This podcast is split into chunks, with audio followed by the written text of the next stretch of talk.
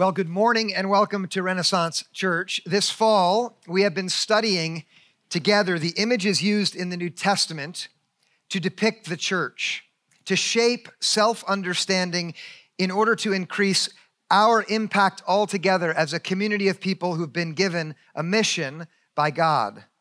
Uh, this morning, we will continue as we consider the image of ambassadors official representatives who are sent to a foreign land with a specific task to be carried out on behalf of a figure of authority. The Apostle Paul is going to teach us that we are ambassadors for Christ.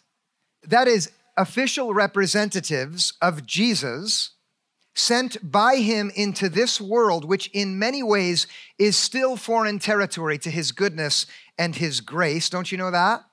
Which is still widely unknown in our towns and in our places of work, in our schools, in our neighborhoods, and in our homes too.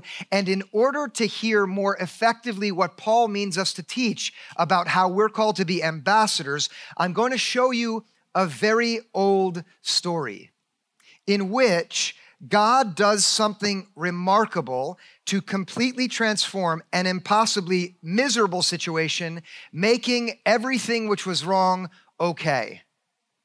Have any of you ever longed for that kind of experience in life? That God would come into an impossibly difficult situation and do what was required to make everything okay. Have you ever wanted that? Yes, there's a story that is told long ago, 900 years before Jesus comes in which God just, does just that. He overturns a situation which is impossibly difficult, making everything okay. And it's going to teach us this morning how to look at ourselves as ambassadors for Christ. It's going to help unfold for us what Paul taught those people in Corinth so that we can be the people that God had, has made us to be. The action in this story is set in the ancient city of Samaria and that was the capital of the northern kingdom of Israel at the time. And the central characters who are going to show us who we are are four leprous men. I am going to compare you to lepers this morning, okay? If you feel that's unfair, get over it. These are men who have been officially excluded from life within the city and all of the benefits that usually go along with life inside the city because of an ailment that they can't change. And, and, and because of this, they've been made to live outside of the city gates begging.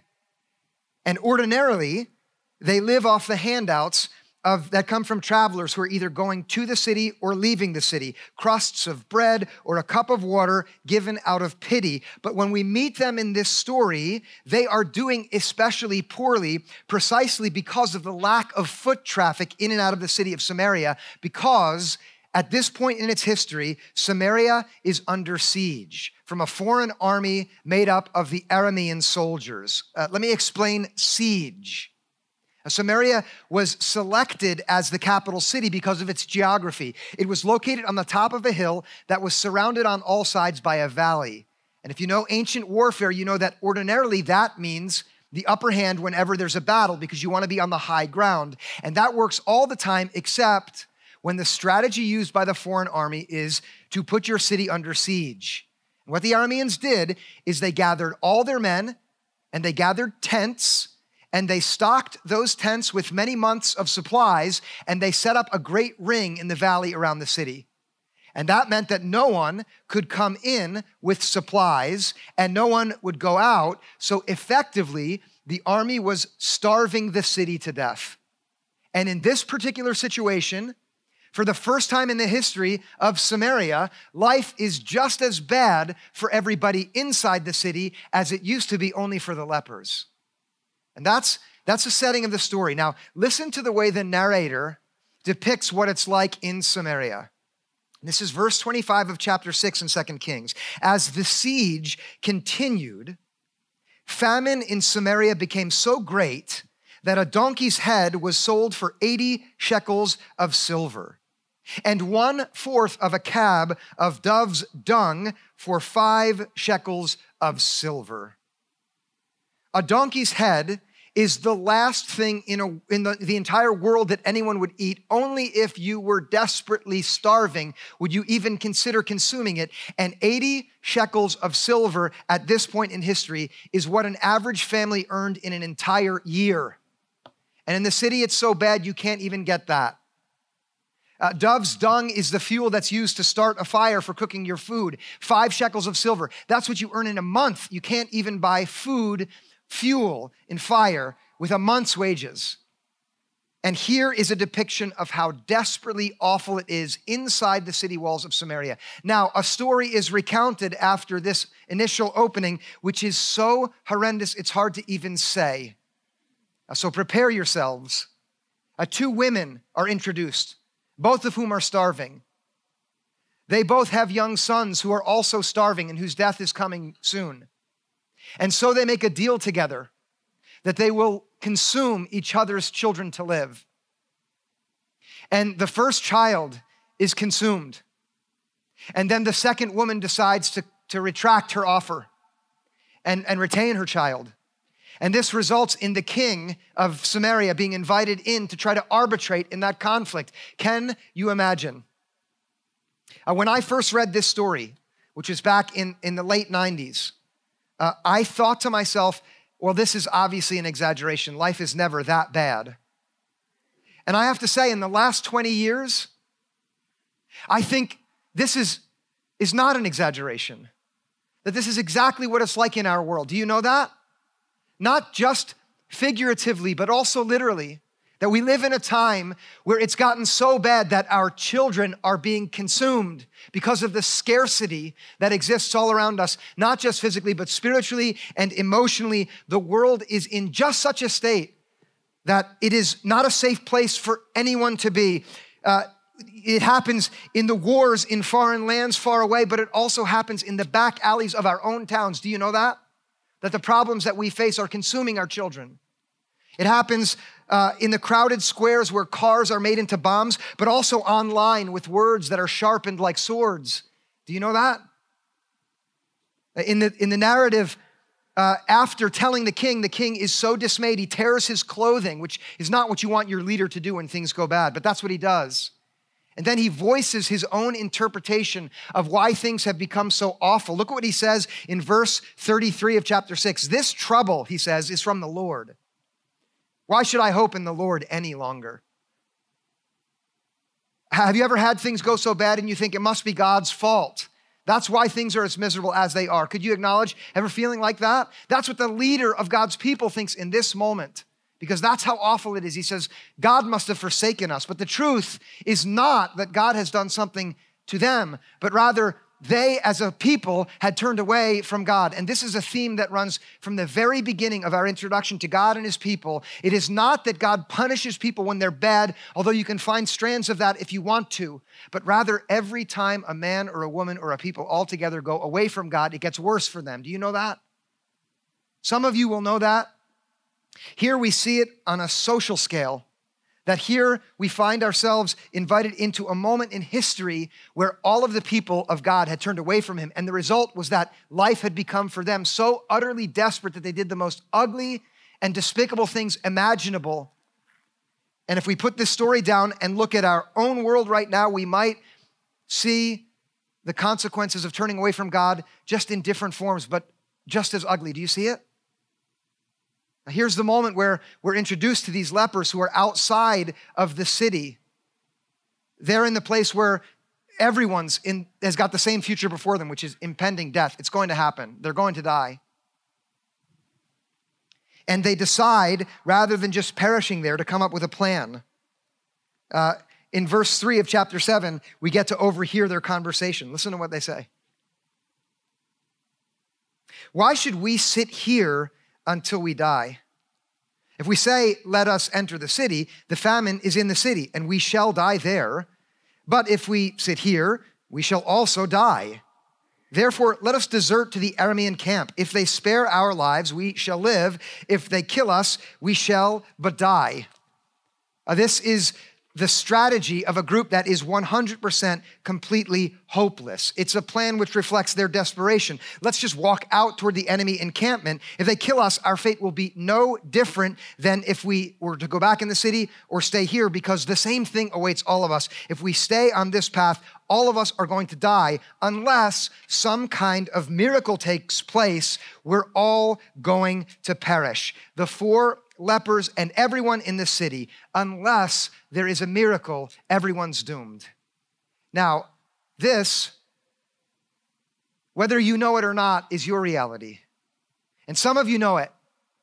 Some of you know that there has been a miracle that has been performed on your behalf, and only because of that miracle, you have been delivered from a fate like life forever in the city of Samaria. I mean those who have come to see that the grace of God has been pronounced over us because of what Jesus has done so that we're free, so that we're delivered, so that we're rescued, so that everything we deeply need is provided for us moment by moment. Some of you know that. In this instance, the only hope for everyone in the city and the lepers is that some kind of miracle happens. And I will tell you, this is a miracle story. Uh, because the strategy of the lepers, which doesn't work because of them, but only if something extraordinary happens, actually results in an outcome that they wouldn't have anticipated, which is better than they could have hoped because God did something miraculous. I want you to look at what happens after they hatch this plan. This is in verse 5. So they arose at twilight to go to the Aramean camp. Now use your imagination. It's beginning to darken. They leave behind the city and they begin to descend down the side of the mountain, approaching what most likely will be their doom. But there they go, and look at what happens. When they came to the edge of the Aramean camp, there was no one there at all. They arrive at the tents, which are supposed to be filled with the enemies. Listen now, the very enemies whose presence has been ruining life for everyone in the city. But when they get there, there's no more enemies.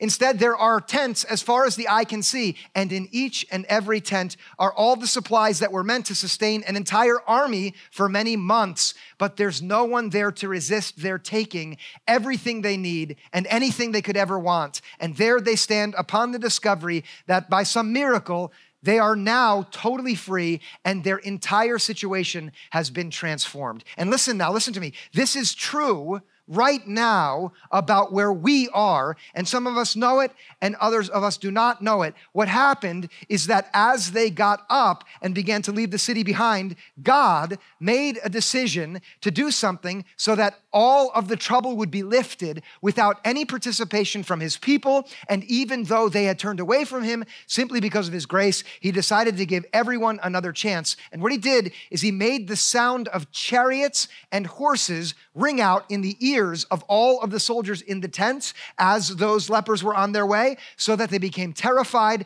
They stood up and they all fled to try to save their own lives. There was no army, but God made them think there was, and God's allowed to do that. And having done that, He created the situation which changes everything for everyone without their participation because of His grace. Do you see that? Yes? Imagine yourself in that position for a moment. I want you to. I want you to imagine that all your life long you've had to beg. And now you're standing at a tent and you open it up, and there is a feast in there that only could belong to a conquering army. And there it is for you. And right next to it is another tent.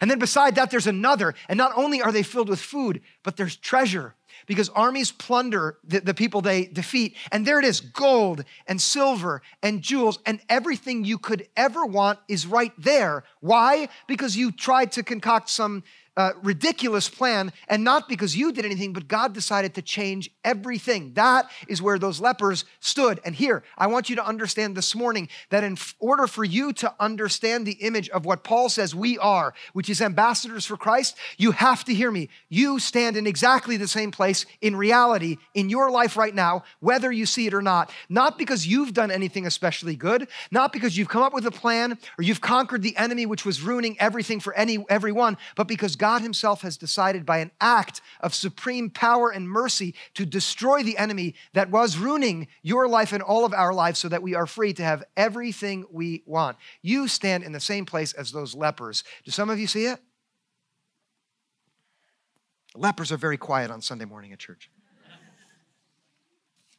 The New Testament, the theme of the New Testament, please listen to this. The theme of the New Testament is the story of what God decided to do to destroy the enemy that was ruining life for the creation that he made and loves.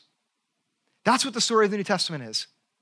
It's the story of God's heart breaking generation after generation, watching the people walk away from him to their own detriment, and then deciding to come in person in Jesus so that the enemy that was ruining life for the whole of creation would finally be ruined and wrecked and destroyed and crushed. That's the story of the New Testament. Can you tell I like that story? Oh.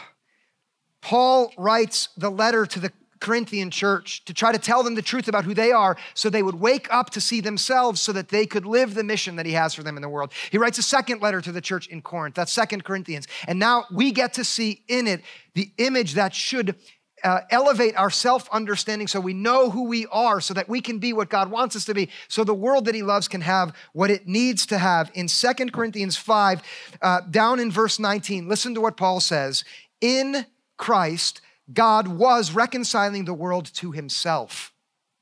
That's what God was doing in Christ. Uh, we, we, Christians believe that Christ was Emmanuel, God with us. And so God himself was present in Christ. And what was he doing? He was reconciling the world. In Greek, it's cosmos. That's the entire creation, reconciling it to himself, not counting their trespasses against them.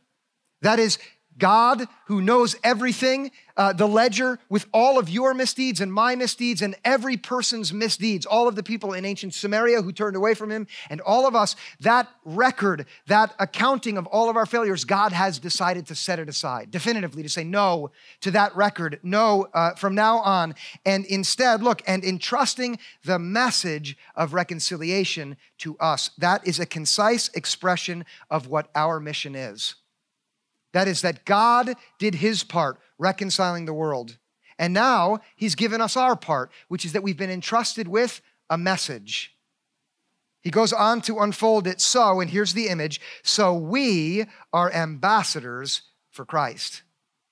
Since God is making his appeal through us, we entreat you on behalf of Christ, be reconciled to God. This is Paul's way of reflecting on the reality that has changed because of what God has done and knowing the position that now it puts anyone in here who believes it, the, the position that it puts us in. He tells us who we are. We're ambassadors uh, and we're ambassadors uh, of Christ. So let's start there. Let's narrow in on this phrase we are ambassadors for Christ because of what God has done and because you have been given to know it. Now, God has decided to trust you with a specific task. To be an ambassador means to carry out to where it is unknown the news of what God has done where it is known. The citizens of Corinth will have no problem with this figure since they live in a time when the Roman emperor often sends figures of authority in his name, bearing his power, not their own, into cities where they live in order to communicate and make his decrees plain and present. An ambassador is an official representative sent by the highest authority figure to a foreign land with, with a task given by the sender. Here, Paul wants you to see yourself as sent by God in Christ with a specific task. What's the task? Look at that phrase again the message of reconciliation. And this is our task it is to be the bearers of a message. Notice, we're not to be the accomplishers of reconciliation. Sometimes Christians get it in their minds that they're the ones who are supposed to make something which hasn't happened yet happen. And that's not our responsibility. It's rather to bear a message of something which God has done. What is the content of the message? It is reconciliation. In Greek, that is the word katallason, and it means literally to change or to exchange. And it's a relationship word. It's used to depict the coming together of two parties who had experienced a falling out. When one of them goes and makes an effort to exchange animosity for friendship. When one goes ahead and says, I'm going to put beside, behind me wrath, and instead I'm going to embrace love. When there is a decision to exchange guilt for innocence. When darkness is exchanged for light. When death is turned over for life. And the message of the gospel is that God came in Christ to make an exchange that benefits every single one of us, so that rather than bound and miserable and suffering from endless scarcity, all of us are provided with everything we need, with new life, with God's Spirit, with renewal that makes us all together new creations, so that we can leave everything behind us, behind us, and we can embrace the present in which we are unexpectedly the beloved sons and daughters of God Most High. Why? Because God has decided in Christ to reconcile us to Himself. Do you see it? It doesn't excite you as much as it excites me. Or, or you show your excitement differently. I spit and I leak and I shout, you, you you not. And that's okay. Listen, listen to me. Please listen. This is critical. The subject who is responsible for reconciliation, and this is critical for understanding the nature of the message, is never, ever men and women who are lost and broken. They're never the ones who are responsible for doing the reconciling. They can't. And I, excuse me, I can't. No, none of us can. We're too hopeless and broken to reconcile ourselves to God. We're like people who are starving in a city who can't even get a donkey's head to eat and are devouring each other in our desperate plight. That's who we are. We're like lepers who have no hope at all. But God came and reconciled us to himself. And that is here and it is everywhere you read in the Bible. It is that we were enemies. And even when we were enemies, God decided in Christ to die so that he would save us. And Paul can't even believe it when he writes about it in Romans. Rarely will anyone dare to die for a friend, but God shows his love. And that's the motivation that drives God, the reconciler, in relationship to us. In his love, he shows us that we, even when we were enemies, were worthy of the death of God in Christ. And he did that because he wanted to save save us and rescue us, and He has done it. What should you do? Well, don't you dare get yourself tangled up thinking you're supposed to make it happen. You can't, any more than the people in Samaria can chase away those enemies who are choking the life out of them. It's not your responsibility and it is not your capability, but the story of the gospel is that God Himself has done it. That's the first thing. God is the subject. Who is the recipient of it? This is also critical. God was in Christ reconciling. Did you notice the word again? The world. That's who benefits from this, the entire cosmos. Not just the few people who are religiously oriented in just the right way or behave this way or control themselves like this. No, that's not the message of reconciliation, is that God so loved the world that he gave his only son. Do you know that passage? Yes? There are so many like it that make it plain that the, the, the subject who benefits from this is all of us together. That God, God did not die for our sins only, John said, but for the sins of the whole world, you may think, and you should think, well, then why is the world so evil and messed up and broken still? Have you ever thought that? I hope you're thinking it now. If God did that, then why are we still starving? Here, the answer is this. You ready for this? It's that we constantly run back to the city where there's nothing. But the truth about our plight is that we don't need to. That we are free to leave it all behind and go instead out to the tents where there is everything that we could ever require. And the benefit of the lepers is that God has made it by His grace that they get to be the first ones who see the truth. And your benefit, if you'll open your heart to it, is that you get to see that truth for you too. What are you supposed to do? You might think. Here's what you're supposed to do go ahead and, and eat and take everything that God has given for you. That's all you're supposed to do. You are just free to leave everything behind. And this is what faith is to trust that everything's there for you and go ahead and accept all of the blessings that God has poured out upon you when He decided in Christ to reconcile you to Himself. He made that decision. You may fight it, but He's stronger than you are. And that decision means that the treasure in the tent is yours for the taking. What are the treasures in the tent? Here, I want to be very specific. These are the blessings of reconciliation, and right now, they are for you. And they are. They're for everyone who's here. If you can hear my voice, it means you are one of the many for whom God poured himself out in Christ. And that means the treasures in the tent are yours for the taking. And here's what they are the treasure in the tent for you is peace with God, who is the ground of your being and the ground of the being of the entire universe. And because he gave himself in Christ, you are free to receive peace with him And, and that means true peace. There is a conscience that is clean for you, completely and totally free of carrying forward the guilt of every single one of your past transgressions, even the ones right now that you're ashamed of. You are free to leave them behind. The, the, the gifts that come to you in reconciliation is freedom to step off the infinite treadmill of trying to justify yourself, of competing with others, of asserting yourself always as the one who's in the right, of judging other people around you so you feel better about you, of having to coerce or correct people so they conform to who you think they they are. You are totally free from that. You can step off that endless treadmill. The, the gift there is the sustaining and supportive gift of being welcomed into a new family. If you look around you, everyone here is, is for you a potential brother, a, a, a potential sister or mother or father in Christ whose bonds are closer than the kindred of blood with spiritual brothers and sisters to travel through life with, so that when you have to carry the death of a friend or, or the loss of a loved one or, or, or a racking self guilt that's too much, you're allowed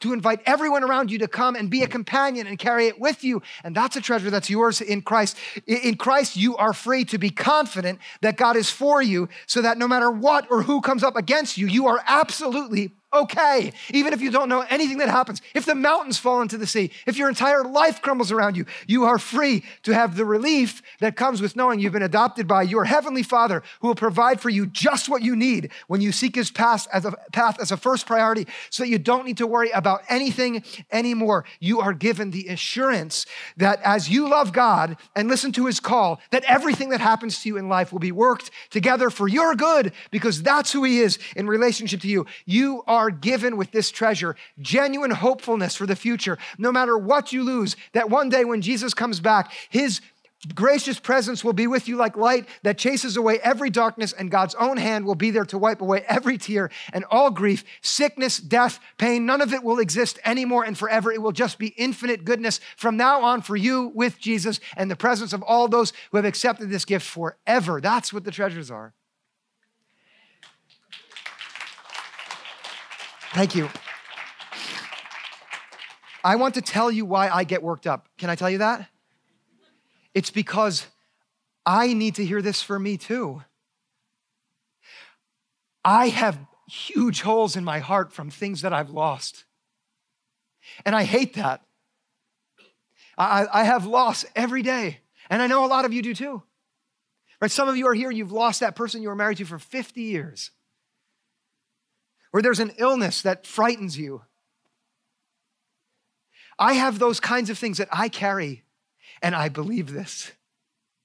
And it makes me so happy my eyes leak. And it does. I, I, I, I, I'm drawn by the Spirit of God to move forward into the future that I trust. Why? Please listen now. Because God was in Christ reconciling the world to himself. And now I'm invited to be an ambassador, which means I stand in the same place as those lepers stood. Not proud because I've done something, I haven't. But thankful that God has done something. And here's the key, and this is absolutely critical if we'll understand our invitation to see ourselves as ambassadors. God has done something for me that benefits me, but also, and I would say even more importantly, puts me in a position of being responsible for what God has let me know. So that if I don't take responsibility for my knowledge, maybe I can't receive his gifts. And, and to put it in terms of Paul's image, if we will not live as ambassadors, but instead attempt in some or any measure to keep it to ourselves, we will not be worthy of the gift we've been given. What happens with the lepers is almost comical, but I think if we put ourselves in their position, maybe we would do the same thing. Uh, as the story unfolds, after it dawns upon them that they're the benefactors of God's un- unexpected grace and mercy. Uh, and, and they're standing in front of the tents, verse 8. When these leprous men had come to the edge of the camp, they went into a tent, ate and drank, carried off silver, gold, and clothing, watch this, and went and hid them.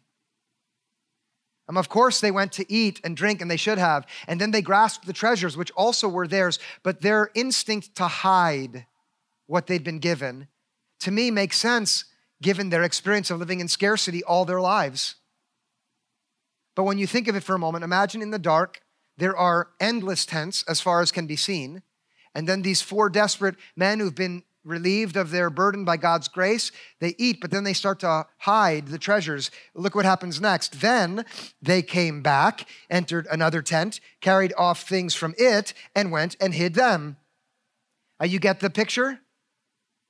Their, all their lives long of living without what they needed has made them instinctually inclined to gather up for themselves more than they could possibly need, even when everybody else back in the city who is persisting in their state of starvation no longer needs to.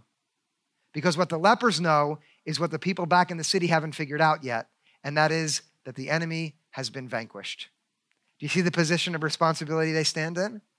Now, here I want us to see this that as soon as we accept and are invited into the position of receiving the blessings of the tents, we are also in the position of being responsible for sharing the good news that there is enough, there is more than enough for everyone.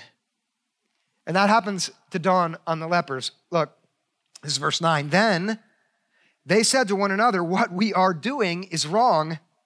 This is a day of good news.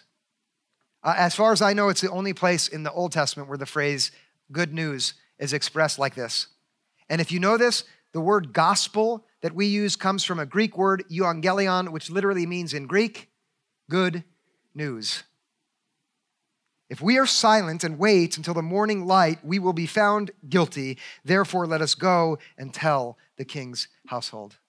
They realize the only sensible response to be, uh, to be Uh, the recipients of this unexpected grace from God is to go ahead and share it with the person who will let everybody know, because otherwise they would bear a guilt that would make them ashamed. And here I want to suggest that for us, as people who are invited by Paul to be ambassadors, bearers of this message of reconciliation out into the world, we also should, just like these lepers, pause and look at ourselves and ask Are there ways in which what we are doing is wrong? Where are we grasping and hiding treasures that are far more than we could need so that instead we could open up the doors and we could go out to those who need so that they also could be invited in? If you're thinking right now, I bet he's got a list, you're right. And if you're wondering, is it three? Is it four? Wrong, wrong. Five? No, six. Okay, so it's going to be high gear because I've got 30 seconds for each one. Here are things that we might do which are wrong. First, every impulse in us to treat the church as if it's primarily ours is wrong, just like the lepers were wrong. The moment we come into this place and enjoy it, as many of you have, and, be, and become thankful for it, as I also am thankful for it, as you are, and then look askance at someone new who comes into our church, and there's not enough room for them after all, and I liked it more before they were here, we need to say what we are doing is wrong because this is a day of good news. And instead, we should open the door wide to anyone who wants to come in. 34 seconds. Number two, using our resources, especially our money, as if it's all for us is wrong. Uh, the truth about the church throughout history is that over and over again, it's been tempted to gather its resources and use them as if they are, first of all, for everybody who's already here. And there are some ugly examples of that in fine golden church buildings where there are poverty uh, stricken people all around. And here I must say, already I've seen you be ambassadors. Uh, we heard the announcement $56,000 given away for water somewhere else. Way to go. Keep it up. Anytime we begin to think about our resources as if they're just for us, like these lepers, we should say what we are doing is wrong. Here's a third thing behaving as if we are the judges who determine who is worthy of the treasures would be acting in such a way that would be altogether wrong. Do you know what I mean? As if those lepers would say, okay, we get to decide now who's allowed to come in to the tents and go out with the treasures that are here. That is not their job, and it never, ever will be our job. Our only job is to bear the message that said, God has provided everything that you need, and then with open hands, be judicious and free in who we enable to come and take. Here's number four and this is one form of withholding the treasure, refusing to talk to the people around us about Jesus and what he has done for any reason would be wrong. I know that many of you have good reasons not to talk about Jesus. In school, they'll make fun of you. Right at the office, you may not get promoted. In the neighborhood, they might label you, or your family might push you away. Fine, don't talk about Jesus in a way that makes people disgusted and push you away. But here we are invited to be able to say to the people around us, Why do I have this hope in me? Why am I not undone by circumstances that would undo others? Why do I seem always to have spiritual food that sustains me? It's because Jesus is my king and he's given me everything I need. You can say that. They look at you like you're strange, say, I don't know, I can't explain it, but that's the truth. And you're free to do that and invited to do that here. Uh, fifth, it would be wrong for us to have any attitude of superiority or condescension or holier than thou to people who don't look or feel or act or behave or believe like we do. Uh, try to imagine for a moment those lepers sort of standing proud for what they did. And that's about how foolish we look anytime we look down on others who don't think or believe like we do about Jesus. Uh, the first priority in God's gift of Himself was never the belief or the behavior of any person, because if it was, nobody would be the recipient of God's grace. And so we are free by this image to be um, liberal with our distribution of God's love and kindness to everyone, and therefore to put aside any attitudes of superiority or condescension. And then the last one that I see here, number six, is that we are free from now on to no longer be indifferent to the plight of those who are suffering back in the city because they don't know. This puts us on the hook to say, from now on, it's going to be our calling to be the bearers of this message in the world. And it's the very best gift to be able to bear, to bear the truth that God was in Christ reconciling the world to himself in a world that is starving, even though it doesn't need to anymore. If you look with me at the end of the passage uh, there in 2 Corinthians 5, verse 20, you'll see this phrase We entreat you on behalf of Christ to be reconciled to God. This is Paul's way of saying, on behalf of Christ, for goodness sake, Go and take everything that is yours from those tents. Feed yourself and be strong. That's what it means to be reconciled to God, so that, so that you can carry forward the mission that He's given you as an ambassador. That is, fuel yourself for the mission to go and share this good news. And friends, that's our calling to be ambassadors of Christ with the good news that the world needs to be made aware of so that it can be free from the starvation that is utterly unnecessary. Uh, would you be willing to see yourself as a leper with me? Yes or no? Yes? Okay. All right, lepers, let's pray. God, we thank you for your great and miraculous deliverance in Christ. We thank you for every treasure which is ours because of your benevolence. We thank you for peace and freedom. We thank you for new life and for forgiveness. We thank you for renewal and deliverance. Uh, we pray now that uh, with this great and glorious revelation being made known to us, that we ourselves would see uh, every opportunity to be ambassadors for your goodness and that we would move out into the world that as yet does not know of what you've done, so that we can be your instruments bearing this message effectively, and you can use us to make it known in places where it is not yet revealed. God, we love you and thank you, and we ask for uh, our hearts to be open to your blessings now in Jesus' name.